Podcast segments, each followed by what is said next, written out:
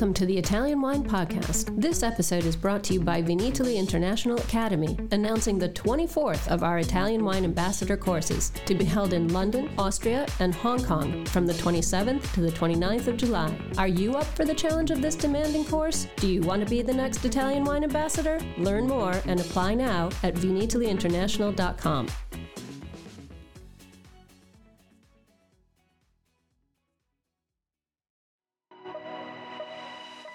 Welcome to Jumbo Shrimp Wine Study Maps. We have specially created this free content for all our listeners who are studying for wine exams. This has been a journey of development since Stevie Kim discovered Rosie Baker's hand drawn maps on Instagram through two years of work by our in house editorial and graphics team, and now the maps are available to purchase in beta form while they undergo the final proofing and editing by our expert advisory board. It's a three layered project because we know everyone learns differently. We now offer the complete box set of 39 maps, this series of podcasts with the maps narrated by our crack team of wine educators, and finally, the study guide book, which will be published later this year. Our map project is in no way a substitute for the material set out by other educational organizations, but we hope all the wine students out there will find our map project a new, exciting, and useful tool for learning. For more information and to buy the maps, please visit our website at mamajumboshrimp.com. Welcome to the Jumbo Shrimp Wine Study Maps podcast. This episode, we'll be looking at the south of France map. We've made it to the south of France and the regions that hug the Mediterranean, and it is truly a warm Mediterranean climate here. Hot summers, mild winters, low rainfall throughout the growing season. Quite often, drought is a problem, but fortunately, fungal disease is not, as it's very dry. There's a large IGT area here of the Pays d'Oc, allowing for many styles and also for lots of experimentation and innovation. There are also a series of key appellations. We'll tackle each part separately.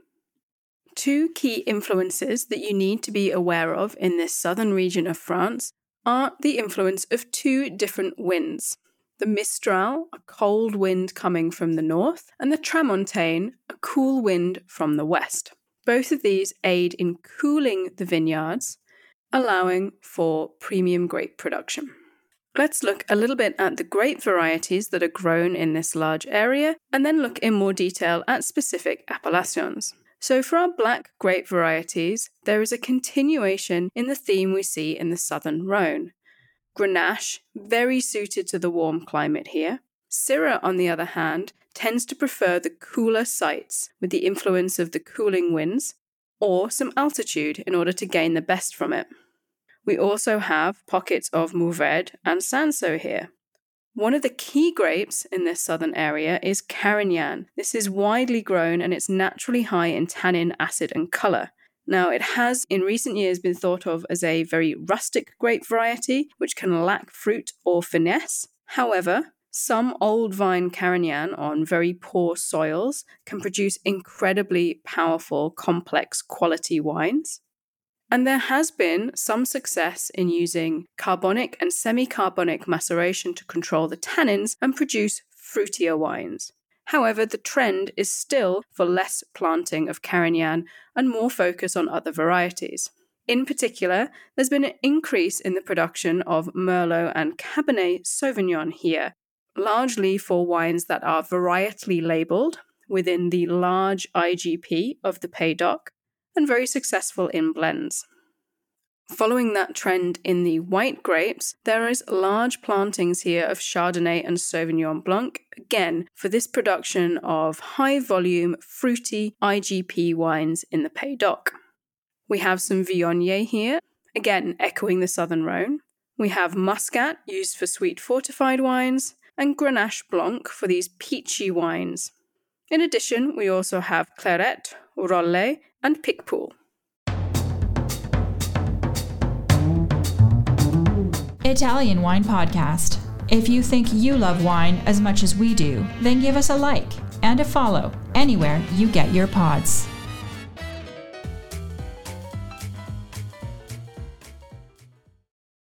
Many of the styles here, both in the IGP and the regional appellations of Languedoc and Roussillon, are focused on blending. It should be noted that the wines of the Côte de Roussillon are found in the hills, so there's more concentration, the best villages of which actually take village status here. Let's take a quick look at some of the appellations contrôlées that you should know for your wine exams. First up, let's talk about Fitou. So these are coastal wines, but it's very warm here still, so they are full bodied. Inland, we have an area that are exposed to altitude, therefore, gain a little bit more freshness and tend to be lighter. Next up, we have the wines of Corbière. Now, this is an area really cooled by the Tramontane, so it's possible for blends to retain a lot of freshness here, and you might see a slightly higher percentage of Syrah in the blend as a result. Obviously, in the red wines. The wines of the Minervois vary in style a lot due to different richnesses of soil and exposure to cooling influences. So you might find wines here that are very full, very complex, and others that are much lighter and fresher. Very much depends on the microclimate within the Minervois. There is a key white grape appellation here of Picpoul de Pinet, where we find the planting of Picpoul. Now, the sea breeze influence here helps maintain the natural acidity of this grape, giving relatively neutral but very refreshing wines, a little bit of a salty character, very suited to the seafood here.